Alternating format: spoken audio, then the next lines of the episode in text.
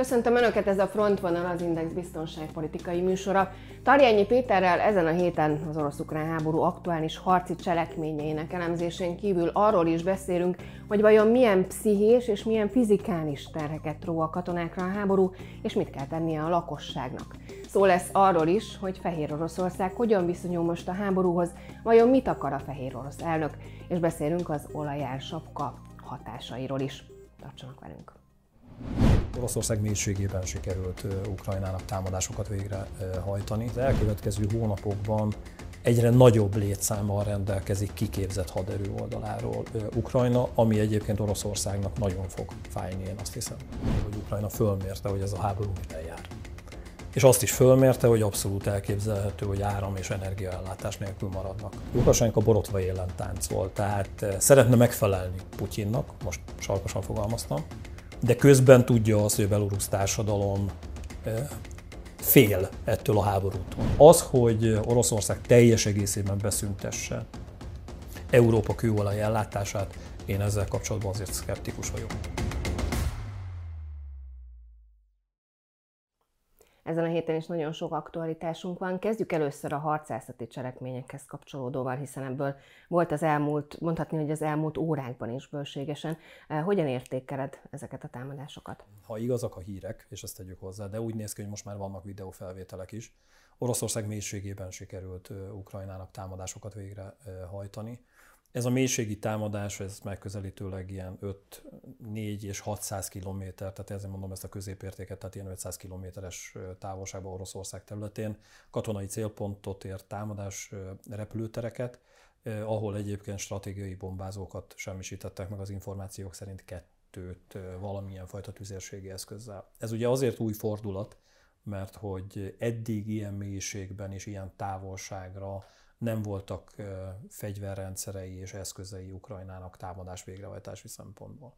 Tehát ez az egyik ilyen új fejlemény. A másik, hogy Bakhmut térségében továbbra is Oroszország törekedik arra, hogy valahogyan bekerítse az ukrán erőket. Én azt gondolom, hogy ott eléggé komoly fegyveres összecsapás zajlik, de egyébként a front, vagy a frontok, tehát a keleti, dél, délkeleti, illetve a déli front térségében Elsősorban a tüzérségi összecsapások, illetve ezek a tapogatózó hadműveletek zajlanak, és az, ami folyamatában zajlik Ukrajna ellen, az Ukrajna infrastruktúrájának megsemmisítése szisztematikusan, amit egyébként én azért szeretnék egy picit pontosítani, mert mindenhol és elsősorban azért, mert az ukrán kommunikáció erről szól. Ugye folyamatosan arról beszélnek, hogy csak az ukrán infrastruktúra áll támadás alatt. Ez így ebben a formában nem igaz. Vannak katonai célpontok is, tehát katonai repülőtereket, logisztikai központokat támad Oroszország. Igazán, hogyha ránézünk, hogy mit akar elérni, egyre inkább körvonalazódik, hogy ténylegesen van ugye az energetikai infrastruktúra megsemmisítése, erről ugye többször beszéltünk, de emellett olyan olajfinomítókhoz, illetve olyan egyéb ellátási rendszerekhez kapcsolódó objektumokat is támad Oroszország, amin keresztül például azt akarják elérni, hogy a vasúthálózat működése akár elektromos úton, akár adott esetben, hogy dízel vonatokon keresztül ne tudjon működni. Ez egy patika mérlegen kimért olyan fajta stratégia, ami egy felmorzsoló tevékenységet jelent, ami egyébként Oroszországnak mindig is a sajátja volt. Tehát azt kell értenünk, hogy ha ránézünk Oroszországra és az orosz hadtörténelemre, azt fogjuk tapasztalni, hogy ha Oroszország egy vele egyenértékű haderővel ütközött, és itt most több száz évet veszünk, vagy egy jól felkészült ellenféllel, akkor azokból az összecsapásokból leginkább nem jött ki győztesen. Ha erőfölényre tudott törekedni, adott esetben három-ötszörös erőfölényre, vagy ilyenfajta felmorzsoló stratégiát tudott alkalmazni, akkor ez a fajta stratégia többször vezetett eredményre. Úgyhogy ez egy kicsit, ha lehet úgy fogalmazni, régi új stratégia, ami felé visszanyúlt Oroszország, és ennek egyre több szegmensét látjuk, ami már nem csak az ukrán energetikai infrastruktúrát veszélyezteti, hanem más területeket is. Az, ami különösen probléma, és én kiemelném mindkét oldalon, az utánpótlás szervezése, itt nem csak a javítások, ugye múltkor erről beszélgettünk, hanem a lőszer utánpótlás szervezése. Egyrészt az látható, hogy Oroszország kezd kifogyni azokból a precíziós támadórendszerekből, amivel eddig valamilyen szinten rendelkezett, de egyébként Ukrajna tüzérsége is nagyon komoly ellátási problémákkal küzd.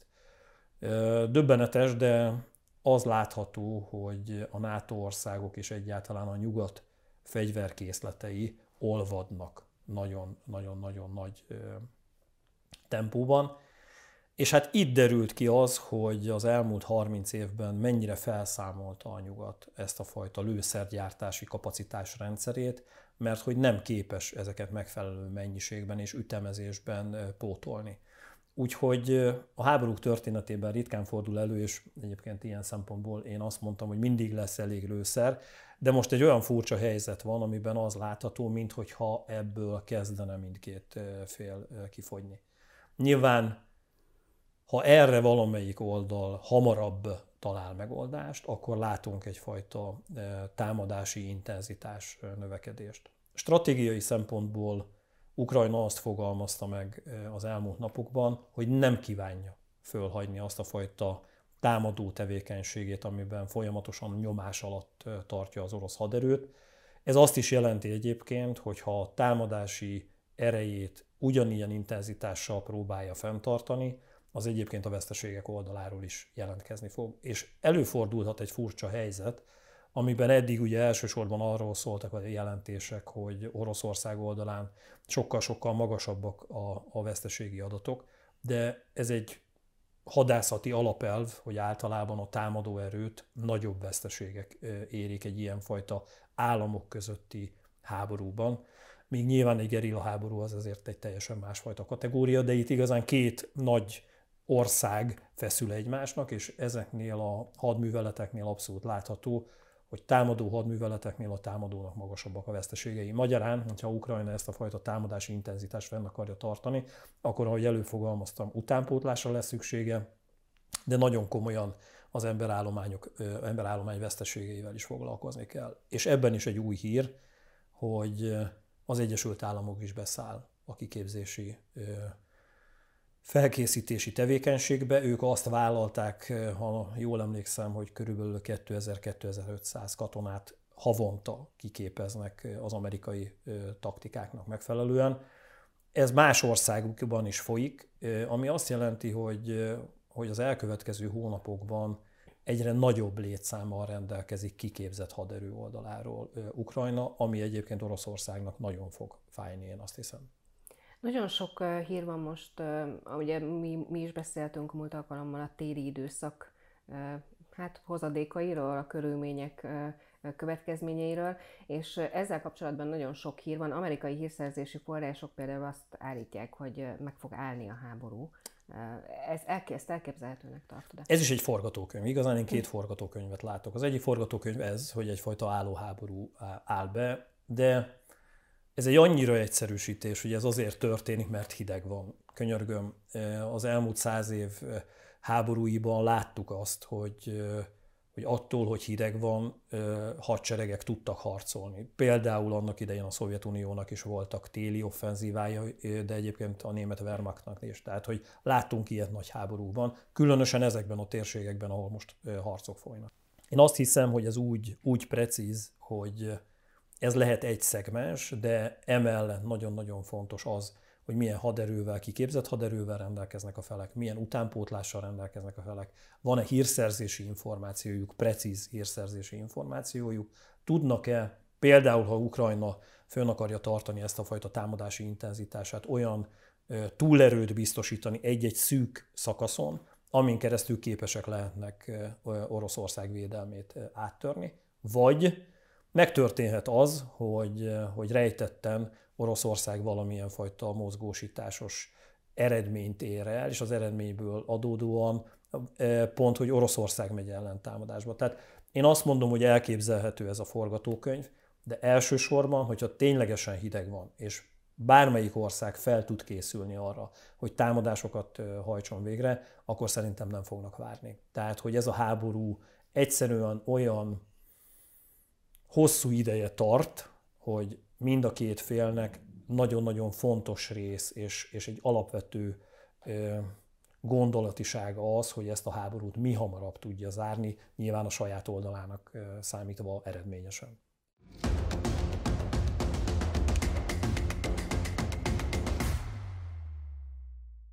Téli időjárás nem csak fizikális nehézségeket okoz a katonáknak, hanem pszichés problémákat is okozhat. Vajon hogyan vannak erre felkészülve a hadsereg tagjai, és az eszközállomány hogyan áll ehhez? Hogy Ukrajna fölmérte, hogy ez a háború mivel jár.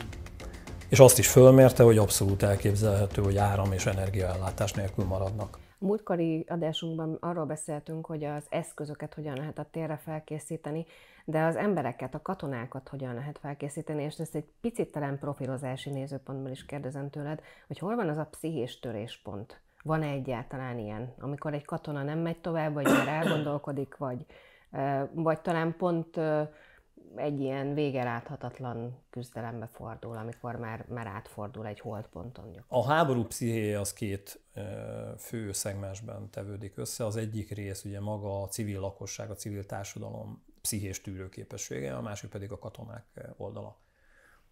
Nagyon lényeges kérdés, amit felvetettél, mert egyébként az a fajta gondolatiság, amiben Szurovikin azt mondja, hogy ezekkel a folyamatos csapásokkal az ukrán társadalmat szét lehet zilálni, és egyre több információ van a tekintetben, hogy rengeteg helyen van energetikai probléma, áramhiány, fűtéshiány, stb.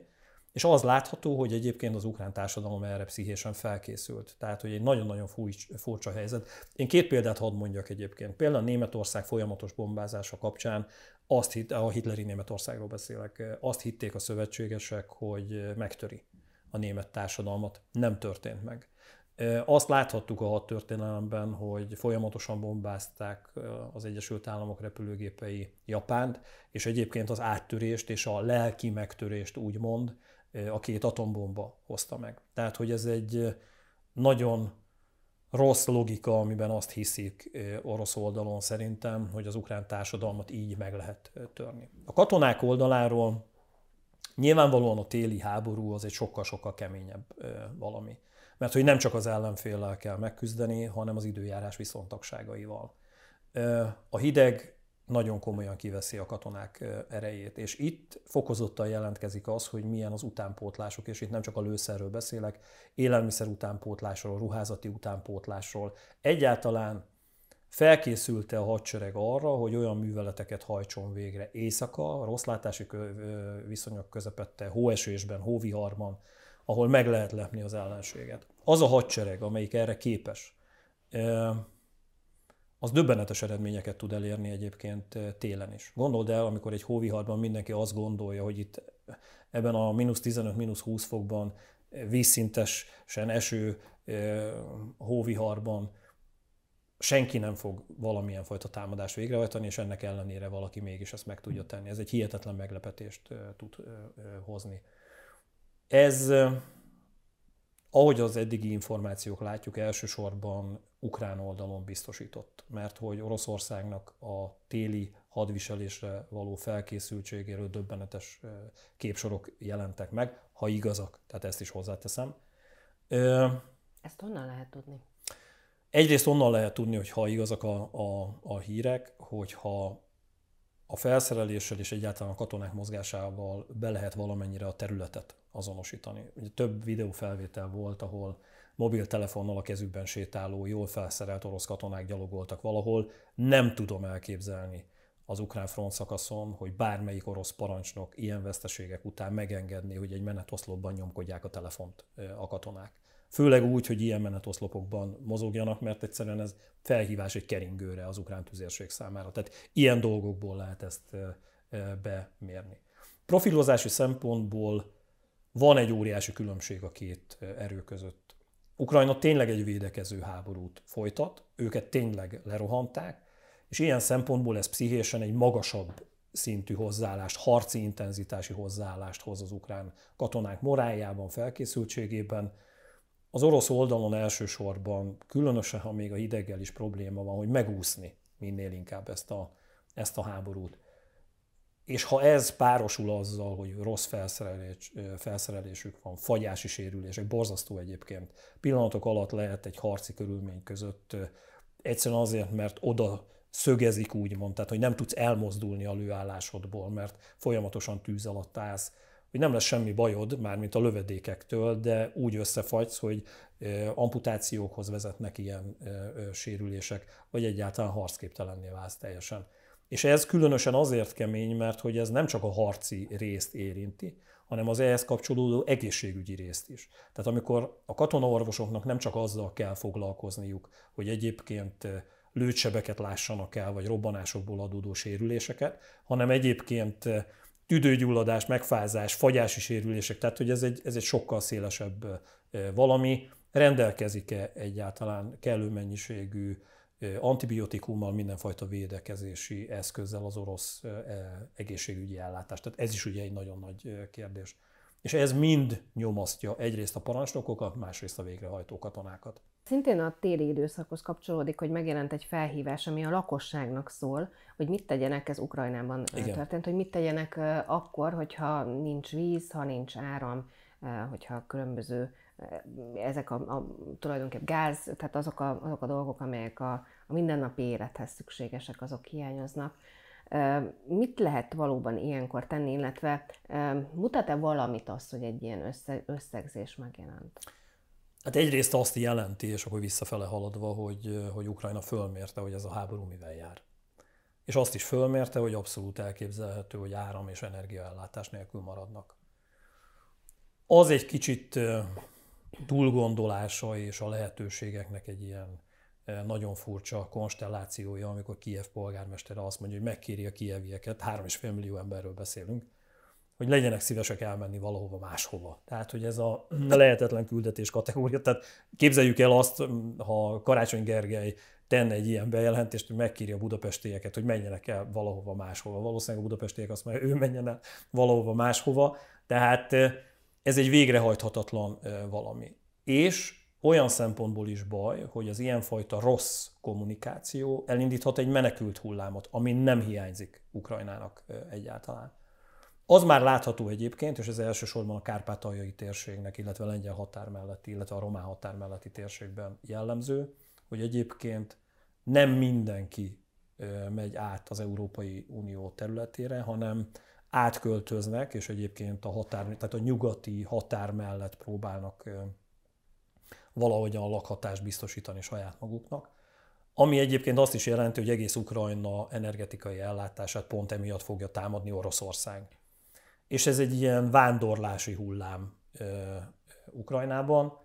A városokban ez egyfajta ilyen útmutatóként működik, és azt hozza a kormányzat kommunikációjában eredményként, hogy nézzétek meg, itt vagyunk veletek, tudjuk a problémáitokat, de egyébként tevőlegesen, hogy a semmiből te hogyan csinálj például vizet, ebben ez nem fog segíteni. Az más kérdés, hogy ha olyan gyakorlati ötleteket kapnak, hogy hogyan lehet az energia felhasználást csökkenteni, hogyan lehet jól főzni, hogyan lehet családoknak úgy összeszervezni, hogy közösen főznek. Tehát, hogy ez, ez egyfajta ilyen túlélési tanácsadás, hogyha ezt mondhatom így. De nyilván erre Oroszország is rálát, és ezzel sajnos tüzérségi szempontból foglalkozik, most a foglalkozik idézőjelben, hogy ezeket a lehetőségeket az ukrán lakosság számára csökkentse, vagy ne tudja az ukrán kormányzat biztosítani. Te is említetted a, a menekült hullámot. Szintén amerikai hírszerzési források azt vizionálják, hogy újabb ukrán menekült hullám indulhat el. Te hogyan látod, de ugye mondtad, hogy ez nagyon nem tenne jót Ukrajnának sem. Hogyan látod, mekkora erre az esély, és milyen szempontból nem jó? Szerintem a menekült hullám most is van, tehát ahogy az adatokat nézem, tehát több ezer ember érkezik csak Magyarországra naponta. Időnként ez tízezernél is több, ez olyan 8 és 10 ezer fős létszám napi szinten, ami azért döbbenetes számot jelent. Azért azt látnunk kell, hogy jó részük azért tovább megy, tehát nem maradnak Magyarországon, és ezért van az, hogy ebből mi nem látunk ilyenfajta ellátási problémákat. Igazán az ország, tehát most Ukrajnára áttérve, igazán Ukrajna ellátásában tud egy ilyen elbillenést hozni, mert hogy nyilvánvalóan, ha a keleti területekről nagyon sokan mennek a nyugati területekre, ott mindenfajta megélhetéshez, ellátáshoz kapcsolódó dolog vagy áremelkedésen megy át, vagy eltűnnek a boltokból, illetve az, az energetikai hálózat terhelése is teljes egészében megváltozik. Ez szervezési szempontból nagyon-nagyon nehézé teszi az ukrán kormányzat tevékenységét. Úgy, és olyan szempontból pedig különösen, hogy, hogy az utánpótlási útvonalak jó része ugye Nyugat-Ukrajna térségéből megy a front felé Kelet-Ukrajnába. Ha ezeket a hálózatokat, vasúthálózat, közúthálózatot egy ilyenfajta menekült áradat megterheli, akkor ez a fajta logisztikai támogatás lassulni fog a harcoló erők irányába. Úgyhogy ez ilyen szempontból jelent problémát.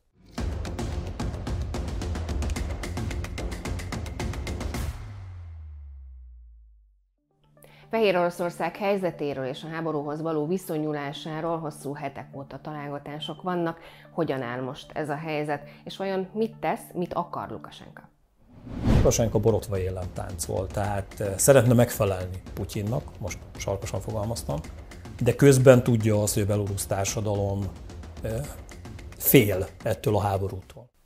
Beszéljünk meg egy kicsit Fehér Oroszország helyzetéről. Múlt alkalommal nézői kérdés kapcsán érintettük ezt, viszont azóta azért történtek fejlemények. De most hogyan látod Fehér Oroszország bevonódását vagy bekapcsolódását a háborús helyzetbe? Sodródást látok, és egyre komolyabb intenzitást. Ahogy múltkor is fogalmaztam, Lukasenka borotva élen táncol, tehát szeretne megfelelni Putyinnak, most sarkosan fogalmaztam, de közben tudja azt, hogy a belorusz társadalom fél ettől a háborútól. Eközben ugye Oroszország nagyon tudatosan szeretne erőforrás növekedést elérni, amiben minden katona számít, és ezért volt új hír, hogy ugye kiképzési programot indított Oroszország. Tehát egyrészt hihetetlen mennyiségű technikai eszköz, katonai technikai eszközről érkeznek videók. Elsősorban egyébként légvédelmi eszközöket láttunk, de egyébként egy csapásmérő csoportosulás is formálódik és azt mérték fel ezekből az információkból levonhatóan orosz oldalon, hogy egyébként Belorusszia katonai szempontból az ukránoknak nem ellenfele. Viszont, hogyha ott is egy ilyenfajta hasonló, mint a NATO kiképzési programjai elindul, és ezen a kiképzési programon átviszik a fehér orosz katonákat, akkor nyilvánvalóan katonai tudásban minőségi ugrás elképzelhető. Felszerelések tekintetében én azért óvatosan fogalmaznék, Különösen azért, mert hogy Oroszország sincs bőven ellátva ezekkel a katonai eszközökkel. De van egy nagyon-nagyon-nagyon fontos ismérv. Az orosz katonai eszközök jó része egyszerű. És az, ami most van a hideg oldaláról, a tél oldaláról, pontosan az ilyen egyszerű eszközök működését jobban előtérbe hozhatja. Tehát az, hogy régebbi eszközökkel rendelkezik, de megbízható eszközökkel Fehér Oroszország, és kap emellé egy jó kiképzést, és politikai szempontból Lukasenka fejében az billen el, hogy igenis az orosz erőt támogatni kéne, ez hozhat változást. Amit szeretnék jelezni, én kisebb esélyt adok arra, hogy itt valami fajta váratlan tevékenység, tehát egy hirtelen támadás történne fehér orosz támogatással, tehát egy orosz és fehér orosz közös haderő részéről, de minden egyes kiképzési nappal és minden egyes újabb katonai szállítmányjal Oroszország felől erősödik az a lehetőségrendszer, hogy nyíljon, most így fogalmazok, egy negyedik front, egy északi front újból, amiben már adott esetben fehér orosz katonák is részt vesznek. Most erre kicsi esélyt adok, de néhány hét vagy néhány másfél-két hónap múlva lehet ennek magasabb esélye.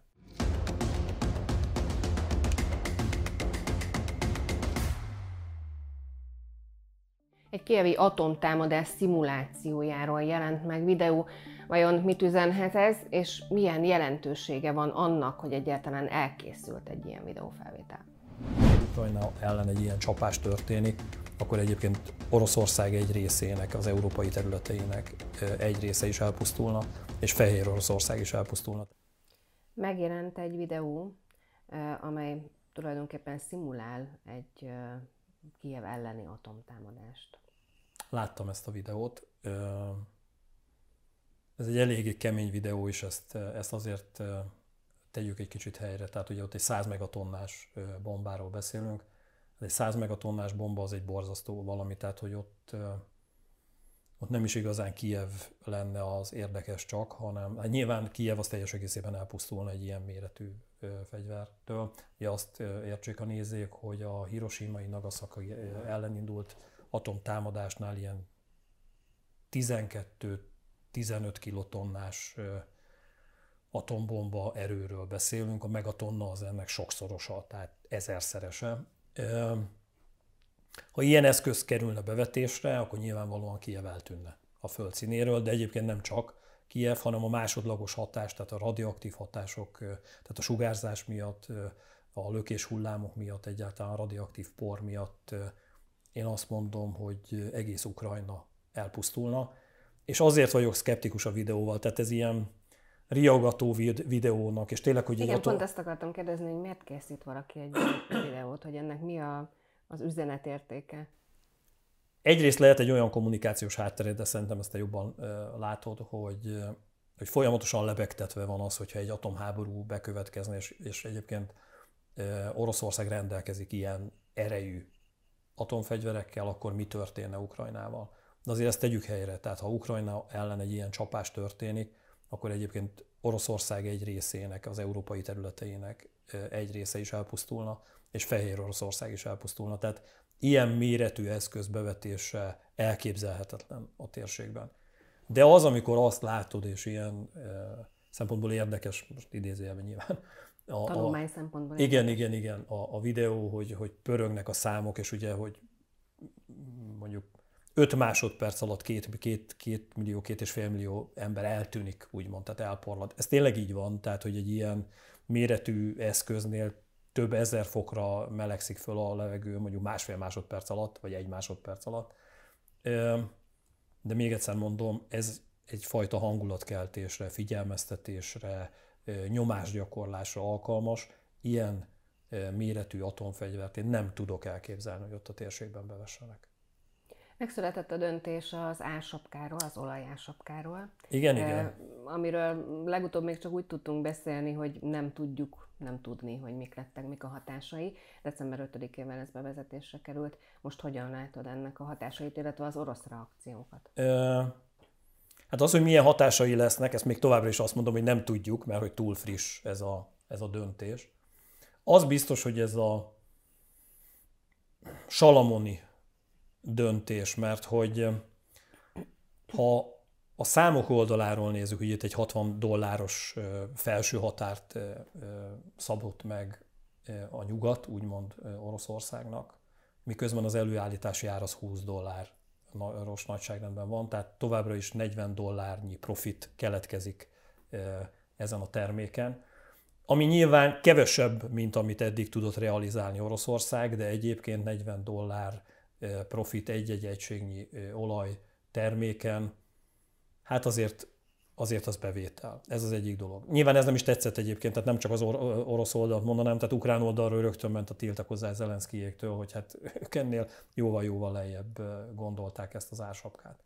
Ami emögött van, az elsősorban az, hogy nem akarják azt az Európai Unió oldaláról, hogy Oroszország ne legyen érdeke szállítani az unió irányába. Tehát azért mondom, hogy ez egy ilyen salamoni döntés. Tehát, hogy van ársapka, de azért van rajta még úgy profit, ami nyilván kisebb, mint ami eddig volt, és amiből te kevesebb fegyvert tudsz venni, ami nyilván fájni fog, de azért figyelj, van benne egy kis profit, úgyhogy valamennyi még jöhetne felénk, tehát ugye mármint az Európai Unió irányába. Ez elsősorban ugye a barátság vezeték, kőolajvezeték Magyarország irányába.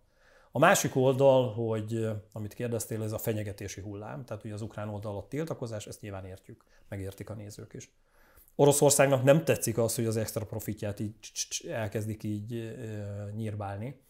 És nyilván ezért volt Medvegyev oldalára, ugye a szokásos kemény fiú, tehát hogy ő, ő elmondta, hogy pff, itt vége lesz Európának, tehát hogy fagyba, jégbe és mindenbe ragadunk, és majd meglátjuk, meglátjuk, hogy ennek mi lesz a, a végeredménye.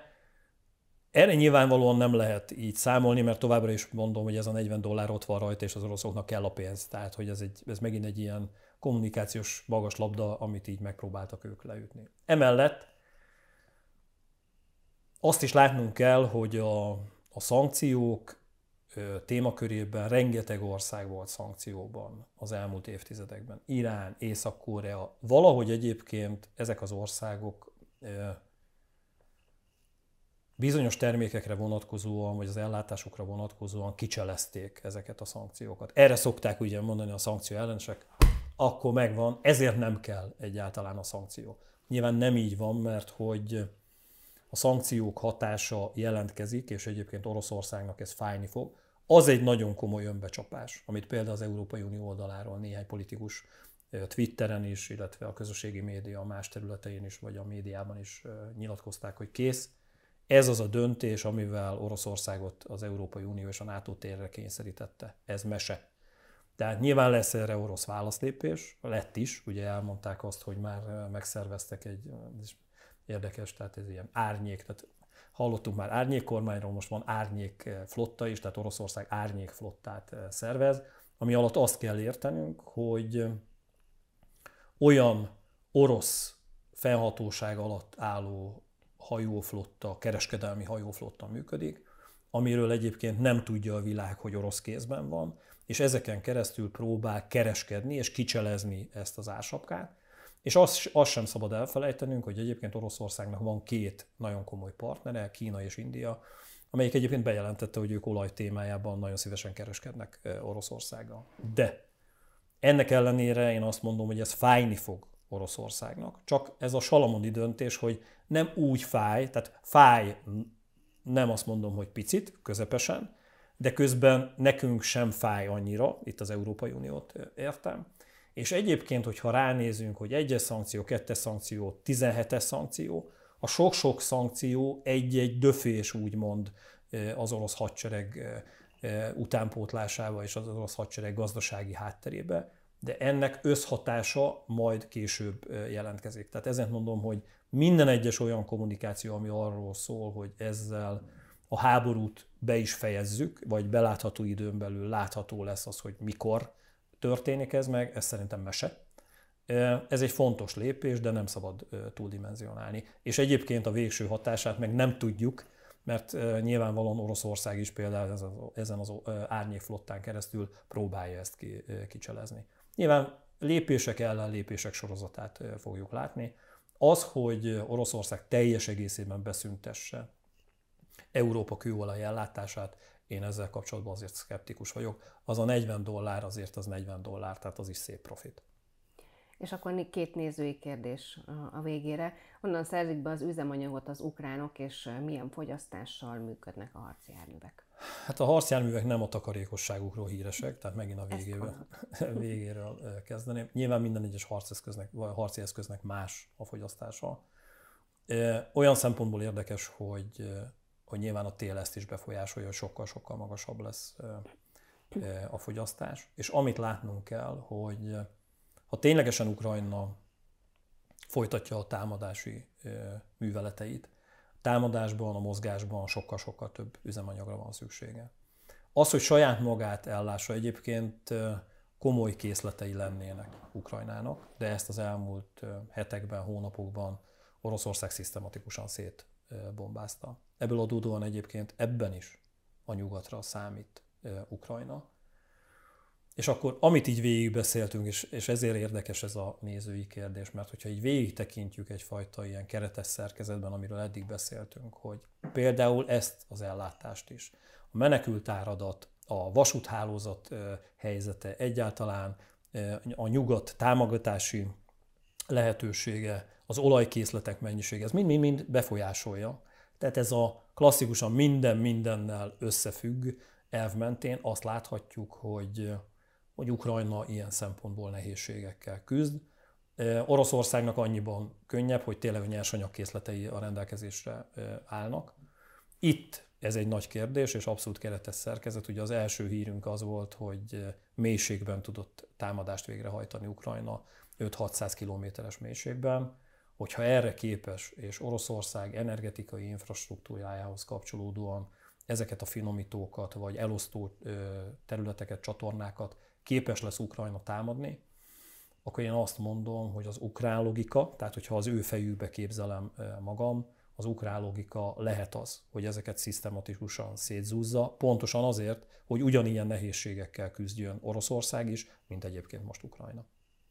A másik kérdés pedig, hogyha Ukrajna nagy részén nem vetnek jövő tavasszal, akkor hogyan lesz biztosítottak a ellátást? Hát leginkább ö, sehogy, tehát nyilván ez fontos, hogy a mezőgazdasági termelés ö, folyjon, de ez most Ukrajnának egy másodlagos problémája. Ez, ez Európának, illetve a fejlett Észak-Afrikának és az afrikai országoknak elsősorban problémája. Ez egy nagyon fontos problémára hívja föl a figyelmet, és, és egy kérdésre. Ez pedig az, hogy mikor fejeződik már be ez a háború. Minél tovább tart, annál több ilyen dominó hatáshoz kapcsolódó ö, ö, rész és probléma éri Európát és az egész világot. Ferenc pápa nem véletlenül fogalmazott úgy, hogy bizonyos szempontból ő ő már harmadik világháborúként tekint erre az egész esemény sorra, egyszerűen azért, mert hogy, ahogy előbb is fogalmaztam, a minden minden összefügg elv miatt ennek a hullámai, tehát ennek a háborúnak a hullámai a bolygó egész területére kiterjednek. Háborús szempontból, tehát katonai tevékenység oldaláról nem. Én ezért ebben nem értek egyet a katolikus egyházfővel, tehát gazdasági szempontból igen, ezzel a problémával szembe kell néznünk, és igazán az elkövetkező hónapok arról szólnak, hogy Ukrajna képes lesz-e befejezni győztesen ezt a háborút, vagy nem, és akkor Oroszország kerekedik felül. Ez az elkövetkező három hónapban, négy hónapban realizálódni fog. Nyilván ez felülírhatja az az eset, hogyha itt ez egy ilyen állóháborús valamivé válik, de még egyszer mondom, én erre kisebb esélyt adok. A feleknek az az érdekük, Oroszországnak is egyébként, és Ukrajnának is, hogy ez a háború mi hamarabb befejeződjön. Ennyi volt már a frontvonal, természetesen Tarényi Péterrel jövő héten is várjuk Önöket, addig pedig várjuk észrevételeiket és kérdéseiket Facebook oldalunkon és YouTube csatornánkon. Viszontlátásra!